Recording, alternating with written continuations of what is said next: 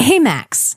You know a lot about the Maximoffs. What's the deal with the twins? Okay, so there's this couple named Marya and Django who show up at the High Evolutionary's fortress at about the same time as Miss America and the Whizzer. Oh, wait, wait, wait. No, no, not, not Wanda and Pietro, the little twins, Tommy and Billy. Oh, they're Wanda's kids. With whom? The Vision. The Vision's a robot. Synthezoid. Whatever. How does that even work? Well, when a woman and a synthezoid love each other very much, sometimes they channel the power of an entire town of witches into an otherwise impossible pregnancy. So, magic babies. Nope. Normal babies. Wanda is concerned about that too, so she goes and checks with Doctor Strange, who confirms that it's a totally normal, completely legitimate pregnancy. You know, I would kind of question Doctor Strange's qualifications to accurately judge what counts as normal. That's valid, especially because the twins turn out to be fragments of Mephisto's soul. Wait, I actually kind of remember this, but I thought they were part of Master Pandemonium's soul, not Mephisto's. Didn't he reclaim them and turn them into like creepy baby hands or something? No, it turned out he was just a gopher. Anyway, babies got reabsorbed, Wanda got mind wiped, although she eventually remembered them again, and came to terms with the fact that, you know, she lost her babies. Then she forgot she remembered that, remembered it again, and had a kind of omnipotent cosmic breakdown, during which he caused the twins to be re reincarnated as relatively normal superpowered kids, Billy Kaplan and Tommy Shepherd. Again, I'm kind of iffy on your use of the word normal at this point. It's Maximoff normal. Yeah, that's fair. So, what ended up happening with them? They eventually reunited happily, if somewhat bewilderingly, with Wanda. Billy went on to become an Avenger and an on again off again deity. He's currently engaged to the King of Space. Good for him. And Tommy? He used his super speed to build off brand iPads. What?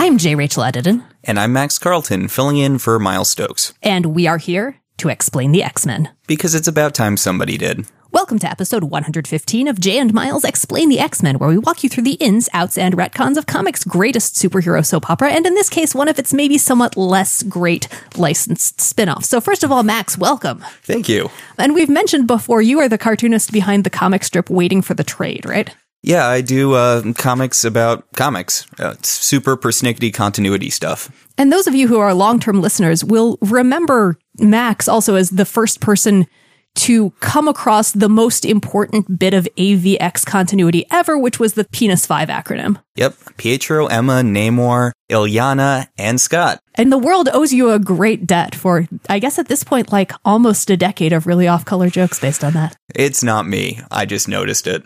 But you know, that's important. These are important things. So this week, as we often do when Miles or I is out, we are talking about an X Men cartoon. And since we've already gone through all of the good ones, that leaves us with the short lived X Men anime, which was produced in 2011 as one of four X Men animes. There were two that came before it. There was um, an Iron Man anime and a Wolverine anime, and one that came after it, which was based on Blade. And it's really bad. It's just not, it's not good. It's boring, which I think is the biggest sin it could be. If it was like weird bad, then that would be something else, but It is occasionally weird bad. it is. I mean, it's got its moments, but It has some things going for it. It's got a voice cast that overlaps pretty significantly with the really superlative 2009 cartoon Wolverine and the X-Men. So Fred Tatasciore coming back as Beast, Steven Blum as Wolverine, although weirdly Blum didn't voice Wolverine in the Wolverine anime that came before this. Peter Jennifer Petrelli, right? Yeah, yeah, Peter Petrelli, who I'm sure he has a real name, but Peter Petrelli was Wolverine in that, which I haven't seen, I should say. Maybe he's a really good Wolverine. But I don't think he's as good a Wolverine as Steven Blum because no one's as good a Wolverine as Steven Blum. Notably missing is Best Sadclops Nolan North. Instead, who we've got here is Scott Porter, who I gather is famous from other things, but whom I primarily know because he played Rex Racer in the superlative amazing and perfect 2008 Speed Racer movie. You have a theory about this, right? I don't. I have the pieces of a theory. I have components that I feel should combine into a conspiracy theory, but don't quite. So Scott Porter played Rex Racer, who is secretly Racer X, who has a costume that looks a whole, whole lot like Cyclops's Marvel Now costume. And then there's sort of a two with a question mark, and then step three is profit. Uh, but you've got the pieces. They're staring I've got you. the They're- pieces. I've got the bulletin board with the red yarn. It's just that there's still a really big question mark in the middle of it. And I'm waiting. I'm hoping the noodle incident is going to tie all of this together. That that's going to be the deep secret. Hopefully. So Porter actually does a pretty good job as Cyclops. He gets off to a rough start. A lot of the actors really seem to kind of catch their stride around the third or fourth episode. But I want to talk about him a little bit. First of all, because I feel like X Media lives and dies on the quality of its Cyclops. But second, because I stumbled across an interview with him at Comics Alliance, and apparently he's a huge X Men nerd and he's awesome. And I want to hang out and talk about Iceman with him. Uh, definitely the same. Like, he seems like such a cool guy to hang out with. And I want to see the X Men anime he's pitching. Yes. Kind of when he talks Oh, about it. God, yeah. Like Marvel, give Scott Porter something cool to do with the X Men. And then I'll have an excuse to bring him on here and interview him and just talk about Speed Racer the whole time. It'll be great. The anime also features Jennifer Hale as Jean Grey. And for me, X Media tends to live or die by its Jean Grey. She does a really good job. And you can tell because they use the like four lines she recorded over and over and over and over again. Hey, she's got like at least two new lines in the last episode. That is true. They broke the bank on that one. But yeah, no, when you have Jennifer Hale, even if you've only got a little bit, you spread that as far as you can because she's amazing. She's also Commander Shepard and she's also Captain Marvel in Avengers Earth's Mightiest Heroes, which is another amazing cartoon. So rounding out the team, we've got Storm, Emma Frost, Armor, and Professor X. And the other voice actor I'm going to call it is Professor X is because he is played by Cam Clark, who is the original Leonardo and who more pertinently to this particular performance is Liquid Snake from Metal Gear Solid. So creepy. So, creepy. creepy. Here's the thing. In this, Professor X has all the villain cues in terms of like lighting and behavior and performance, but none of the actual villainy.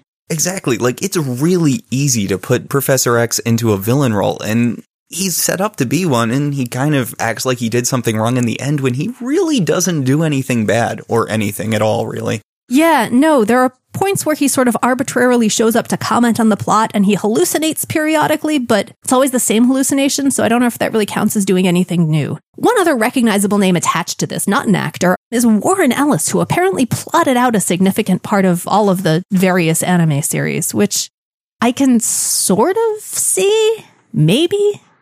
Uh, yeah. There are components that feel very Ellisy to me, but overall the whole thing is just sort of its own odd hybrid monster. It's like a trash chimera that's parts of a bunch of really cool animals, but it's all the wrong parts. So it's like, you know, the feet of a crocodile and the jaws of, I don't know, a tapir. A whole bunch of hooves and tails all over the place, just randomly. Nothing but teeth. Yeah, no, teeth. oh, teeth. teeth, Ugh. teeth. We're going to get back to the teeth later. There are, yeah, the teeth are a thing. So, actual story. The X Men anime takes place in the wake of the Dark Phoenix saga. The X Men have disbanded, and when Japanese mutant and daughter of one of Professor X's million or so close friends, Hisako Ichiki, goes missing, Professor X decides to reassemble the X Men and send them to go find her. So, what have they been up to in the meantime? Well, Wolverine is half naked in an airport and has by far what is the best line in the entire show. Are you going to do the Wolverine line? I never have to voice Wolverine. Okay, I don't feel like I can do a good Wolverine. I can't I, either. do gruff. I feel like the best I can do is kind of vaguely Canadian, although it might become a whole bunch of other accents with Floating the word Hands A- Theater Wolverine? Floating Hands Theater Wolverine, which means it's going to be weird and it's going to have A at the end. That's okay. The problem isn't in my pants, eh? Yeah. Yeah, yeah, see. Oh, man. Wolverine is really delightful in this. He is. I mean, he kind of spends a lot of the show negging all of the other X Men. It's nice. I mean, Steve Blum plays him in Wolverine and the X Men, and in that he's the team leader and he's kind of in charge of things. And it's really fun getting to hear Blum play a version of Wolverine who gives no fucks. Like, he's really just there for the snark and motorcycles, and it's great. He's constantly disagreeing with everyone, even if he has to go back on things he previously said. He's also wrong here because, I mean, technically his entire skeleton, including the parts of it in his pants, are adamantium laced. Yeah, yeah. So there's that. Uh, let's see. We've got Storm. She is hanging out on a cruise. The ship is briefly attacked by pirates. She freezes them to death and then goes back to vacationing. Storm is really bland. Yeah, she's channeling Halle Berry a lot here. Even, I think you said it was Ultimate Storm Hair, but it could also conceivably be third movie Storm Hair. Yeah. She's just there a lot. Including in the fights and action scenes. She is just unfortunate. You know who's not just there? Beast. Beast is awesome in this. Weirdly enough, he's the only one who wears clothes that fit. He's also the only one with a job. Yeah, he's a professor at a college full of just really cynical college students. But Beast is nothing if not cynical, and he is expressing his sincerity by presenting a lecture in a full tuxedo with a sentient squid as his teaching assistant. The students are so mean to this squid. It doesn't make any sense. Well, they don't believe that it's actually sentient, and he just drops a mic into its tank and then takes off to go rejoin the X Men, and the squid picks up the lecture. And we never come back to this. It's just a thing that happens at the beginning. And I'm so bummed because, man, that squid is my favorite character in this by such a wide margin. He's so cool. He's such a good squid and obviously knows a lot about genetics or whatever Beast is lecturing on. But yeah, so Beast goes off to again continue to be the most improbably formal X-Man. And again, he's voiced by Fred Tatasciore, who plays him in Wolverine and the X-Men, and continues the cinematic tradition of there never being a well-adapted storm, although I guess Apocalypse kind of blew that out of the water, and never being a badly done beast. Which I think brings us to uh Sadclops. Right. Well, sort of lesser Sadclops. Because yeah, he is. He's totally Wolverine and the X-Men Sadclops at first. He spent the last year or several years brooding at the sight of Jean's death and fondling a pendant of hers. I guess she didn't die on the moon here. She was in a major metropolitan area that's now burned out shells. And it seems odd to me that it's never really commented on that she apparently destroyed at least one major city on Earth as Phoenix. Yeah, we don't get a lot of context for the Phoenix incident. It's just she was mad, she destroyed a city, I guess. Yeah, Cyclops tried to talk her down, didn't succeed. There's one other detail that's going to come up a little bit later. We get flashbacks to these like 20 seconds every damn episode, sometimes twice an episode from multiple characters' perspectives, although it's always just the same scene. the stars, Scott, they make us feel so insignificant. No, no, that's a different scene. That is one of the two flashbacks that just sort of alternate. Oh, that's right, that's just right. Jean and Scott looking at the sky. I assume Scott is just wishing that the Starjammers would come and take them away from this show. Understandable. How good would the anime Starjammers be? Uh, so good. That's the thing So about this. It constantly hints at better shows. Yes. Oh my God. Yes. The closing credits. Strife is in the closing credits, but he's not in the show. The credits are so deceptive, which I guess is kind of par for the course for credits, but That's so sad, though. I mean, Strife. Strife. There's another one, big one, we're going to get to later. So they finally browbeat Sadclops into joining the team and head out to go rescue Hisako. She has been taken by the U-Men. the human ish. Yeah, the rebranded U-Men. The original U-Men come from Grant Morrison's run on New X-Men. In the comics, they're a group of humans led by weirdo sentient space virus John Sublime. And the U-Men's deal is that they kill mutants, harvest their organs, and graft them onto their own bodies to grant them superpowers, and they also sort of have a weird religious cult around this practice. In the anime, not so much, They're basically the Reavers. with the serial numbers filed off. I mean, they do take organs, but it's kind of for funsies, I guess. I mean, Yeah, they don't really do anything with them. They just sort of keep them in tubes. Actually, they do do something with them, which we're going to find out later. They're collecting them for someone else. And they've got a mysterious leader. And the mysterious leader has a goatee, a fancy coat, and a super smarmy mid Atlantic accent. And obviously an interest in mutant biology. this seems like such an obvious setup, and then it's not. We were so excited. We thought we were going to get anime sinister, and then we did not. Do you know who this asshole is? Jason fucking Wyngarde, Mastermind. mastermind. Which does at least tie into his long history of being horribly disappointing. Yeah, and it, I guess it kind of works with the whole Dark Phoenix saga from the beginning thing, but this attributes a level of competency to Mastermind which I do not think he's had in any other media. Also, there's absolutely nothing in this that he does that Sinister couldn't have done. Better and backwards and in heels. Glam heels. Yeah. Super glam heels. All right, so they effectively rescue Hisako. Hisako is armor. She is a character who showed up originally in Astonishing X-Men. She was created by Joss Whedon and John Cassaday, and she was the next heir apparent to the teen girl whose mentor Wolverine serves as. Her power is this psychically created armor that's sort of made out of the souls of her ancestors, if I'm remembering correctly. Yeah, and Greg Pak does some very cool and very, very creepy stuff with that in his run on, I believe it's still in Astonishing X Men. It might be an Extreme X Men. her powers look so cool in animation. Like they're made for animation. Yeah, absolutely. This is a character I have trouble imagining in a live action adaptation, but it's worth, even if you don't watch the whole anime, which you really shouldn't do, and just tracking down the scenes that she's in that she's using her powers in because they're awesome. They look great. And she's actually really well characterized. She's a little bit iffy at first, but she catches her footing and she does a really good job of, again, being the young, spunky teenage kind of point of view character. But she is not alone here. She is with weirdly ruffled Emma Frost. Yeah, man, anime Emma Frost is really roughly, and I have a lot of trouble with that. Like, at first, it's just because she wears this one outfit for about half the show, but we see her in flashbacks, and apparently ruffles were just always a thing with her. Sure, why not? I mean, so many reasons why not. Now, Anime Emma Frost is a former member of a shadowy group called the Inner Circle. They're basically the Hellfire Club if the Hellfire Club were a mutant supremacist organization. She's quit, she claims that she's gone good, and now she's a teacher. She's been tutoring Hisako, preparing her for the manifestation of her powers, which have shown up before, but only once when Hisako was a really little kid. She's mostly been doing this through psychic projections and Skype, which I kind of enjoyed. Skype's a big thing on the show. Yeah, there's a lot of Skype on this. That comes up repeatedly, and it always comes up with like telepaths talking on Skype.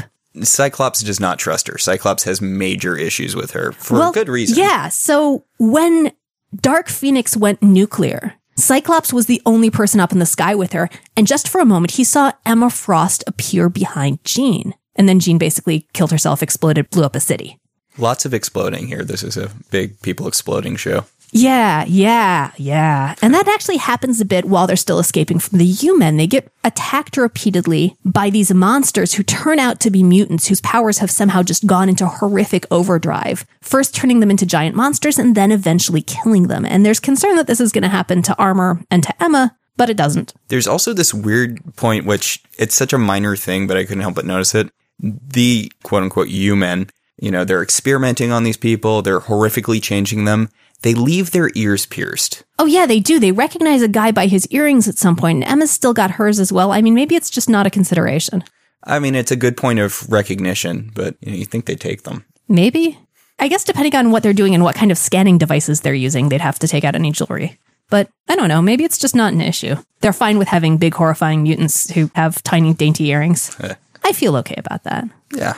So Beast eventually comes up with a cure for this virus that the U-Men have introduced that's causing these horrible mutant power overloads. They go back to re-administer it to the other local mutants who had been kidnapped by the same group. They also go back to investigate something they'd noticed the first time they looked, which is that the U-Men were operating from the near center of a massive psychic dead zone. This area has both a psychic dead zone and a weirdly high number of mutants. This is sort of a plot point. Right. And Professor X can't see any of those mutants with Cerebro. He can't see anything there because again, psychic dead zone. Now, initially the first thought is that this might be Emma's fault, but she insists that it's not. And the team collectively believes her and decides to invite both her and her young teenage ward to come join them because why the hell not? Cyclops has issues with this. He has issues with Emma because he thinks she's the one who made Jean Grey explode, and he has issues with Hisako because, you know, teenager. Teenager who doesn't really have working control of her powers yet. Yeah, they manifest and she nearly kind of punches him to death. Yeah, but you know, it works out okay. So they head back and they investigate.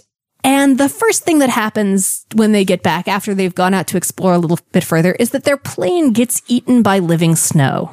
Yes, it does. This is one of the new Hellfire people, or the Hellfire people created for the show. Well, we don't find that out quite yet. Oh, yeah. At this point, it's just living snow. And Wolverine's like, Storm, why don't you handle it? And Storm says, because in this show, I'm completely useless. No, she says, because it's not really snow, but then they just never investigate any further. And his powers aren't really snowish after the. It's you should worry Yeah, about man, the new the new inner circle is terrible. They're so awful. Speaking of terrible people, the X Men head off on foot through the actual snow to try to find shelter, and they come across a well lit and welcoming compound in the middle of a psychic dead zone in the middle of the mountains with no outside world ties and think, this seems great. This is not menacing at all. Let's hang out here. They knock on the door and it is opened by a woman named Yui Sasaki, who we're probably just going to call evil Moira McTaggart for the rest of that because she is. She is super evil, Moira McTaggart. And I get the name change because, you know, she's local to Japan in this instead of Scotland. And also, it's sort of a twist if you're not really that familiar with the X Men.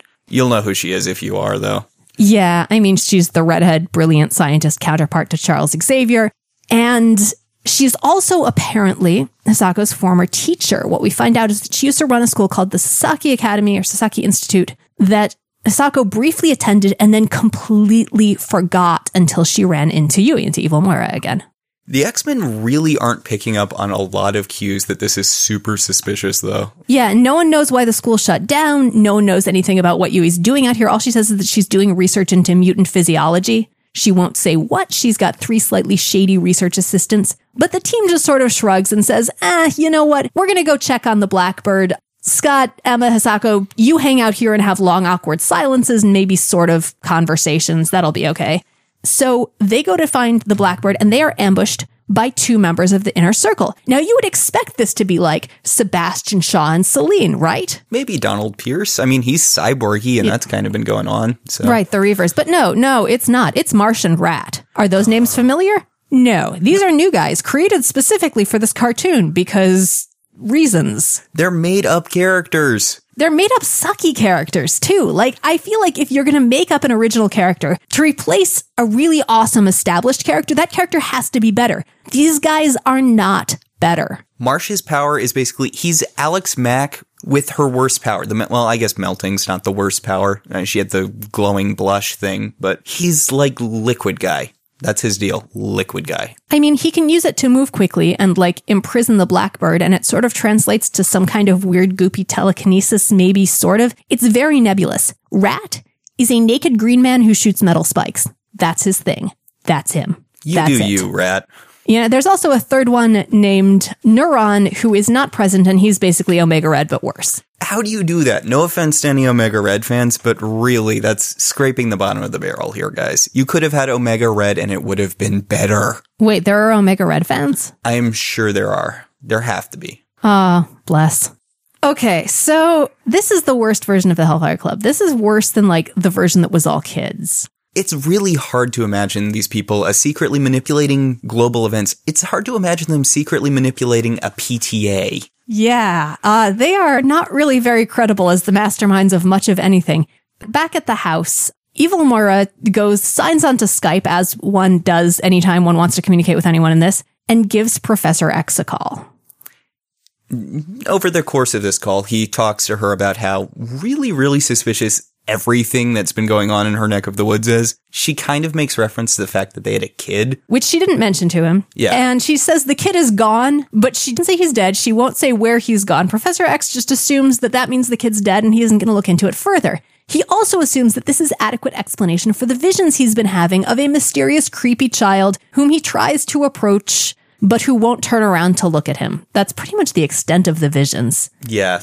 His main role in this show is having briefly dreams about Jean and mostly dreams about this kid who won't look at him. But his dreams about Jean are entirely redundant to Scott's dreams about Jean. Like they're the same hallucinations. So, yeah, Professor X is just sort of here.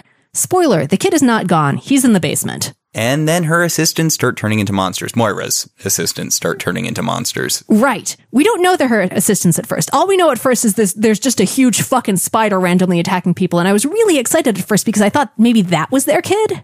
It shoots electricity, it flies, it has lasers. This is like the coolest flying laser monster spider. I would be proud to have that spider as my child. Like we find out later that Moira's been messing with her assistant's DNA. I want to know what this lady's regular powers were. Awesome, I assume. Yeah, it turns out the spider is one of Moira's assistants, as is the next monster they fight. All of Moira's assistants are mutants, and they're all on some kind of drug that we find out is supposed to be a cure for mutation.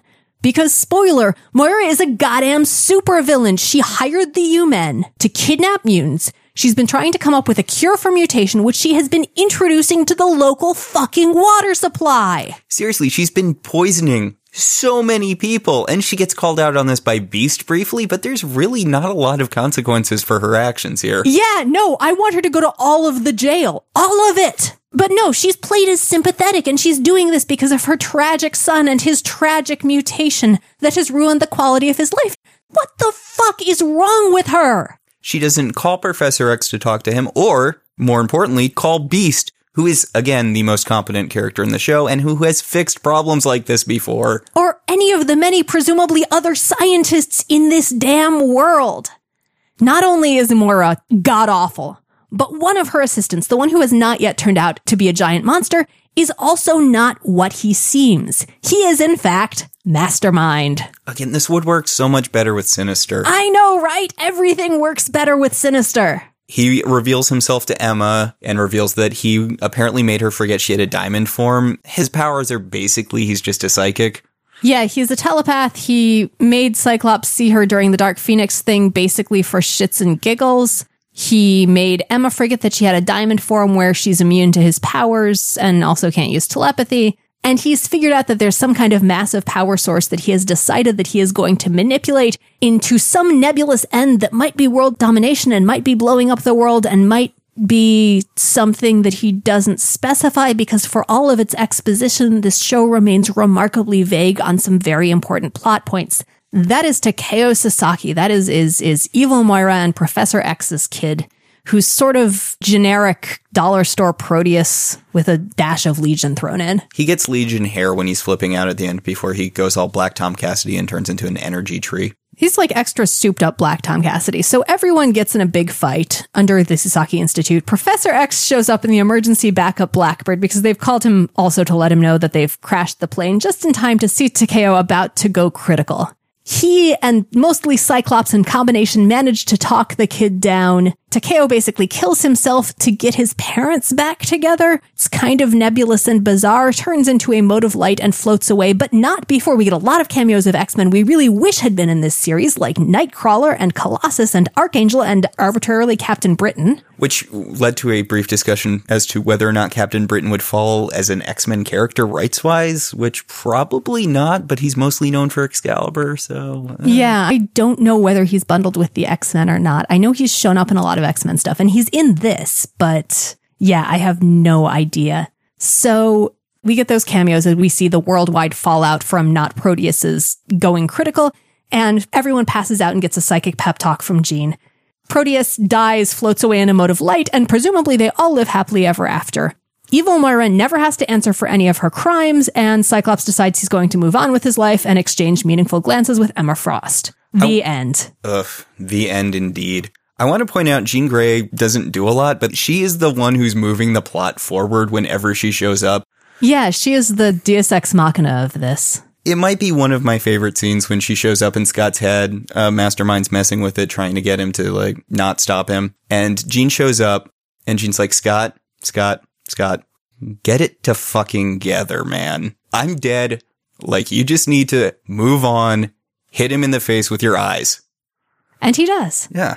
And it's good. I actually really like Cyclops' character arc in this. I think it does a pretty credible job of pulling him out of sort of the post Phoenix ditch that he has driven into and making it fairly believable.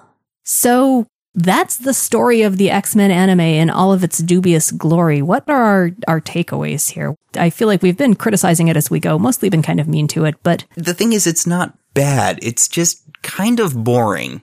There's enough material, but it's always focusing on the wrong stuff. Yeah, it's got components of what I feel like could be a good story. It's drawn way, way, way the hell out longer than it needs to be. The emphasis is wrong and the character balance feels really weird. We mentioned that Storm is just wildly underused, which she is. She's got no distinct personality. Emma is kind of the emotional center of it, but it never quite clicks and it never quite works and I never quite buy it. Backtracking to Storm for a little bit, one of my favorite scenes, because they keep on building up Storm like she's going to do something, then she doesn't. My favorite example of this is when she's confronted by one of the miscellaneous Hellfire people, and he tells her, You shouldn't even try to use your powers against me. There's no way you can stop me. And she's like, Okay, then I guess I won't. And she just sits there. God damn it, Storm.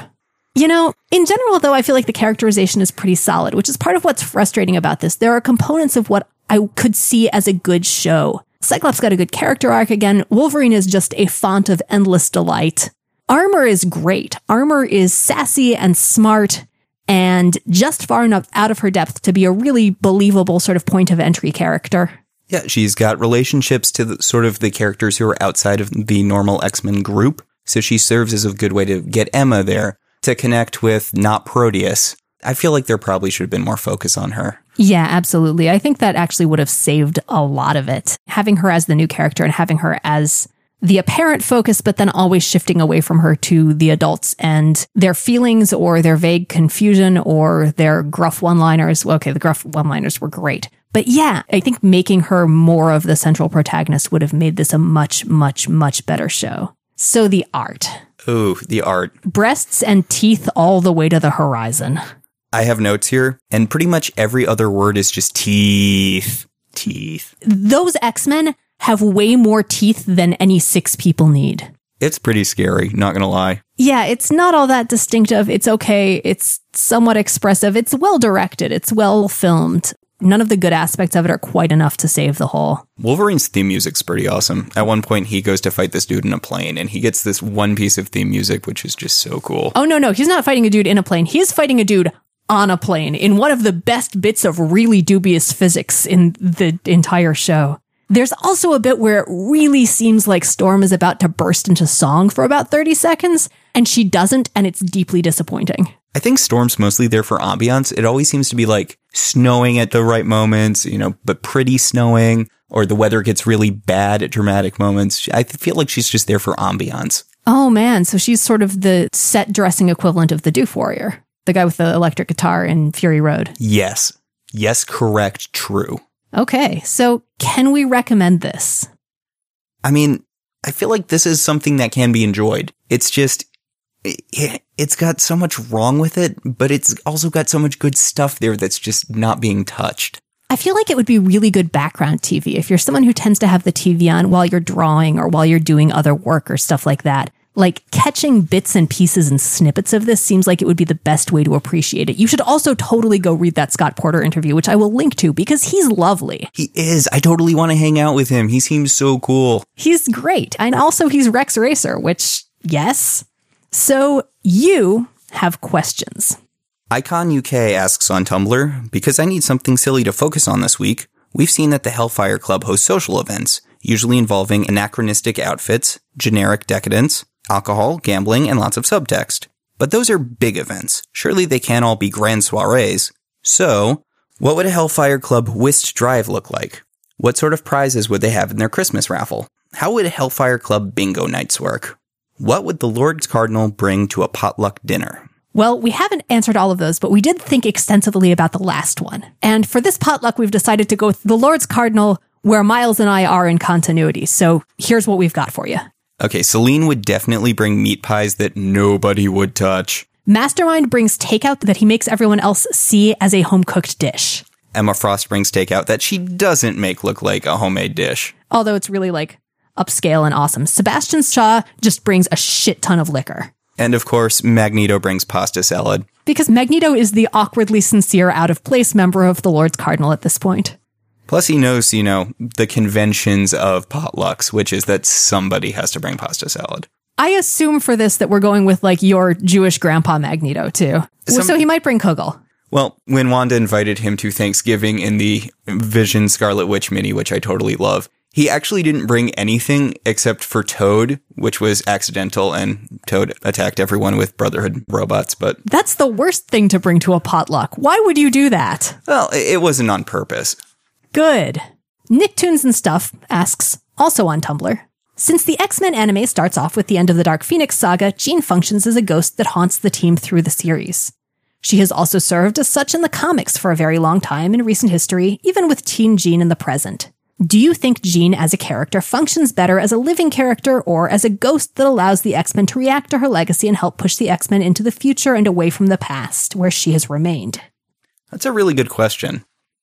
For me, I feel like it's a good place for Jean after you hit a certain point in continuity. Like once she reaches a certain level of power, she kind of works best as she's off in space doing something else, and sometimes she might kind of lend a hand from far away. Yeah, omnipotence is really difficult to build more than one good story about. Having omnipotent characters really, really boxes you in as a writer. So there's that. When Jean is that powered up, when she's in full Phoenix mode, that can be a problem. Especially because it leads to a lot of things where you're underselling Jean if you're not having her at this certain point, but you can't really tell a good story when why doesn't Jean just Phoenix the problem away?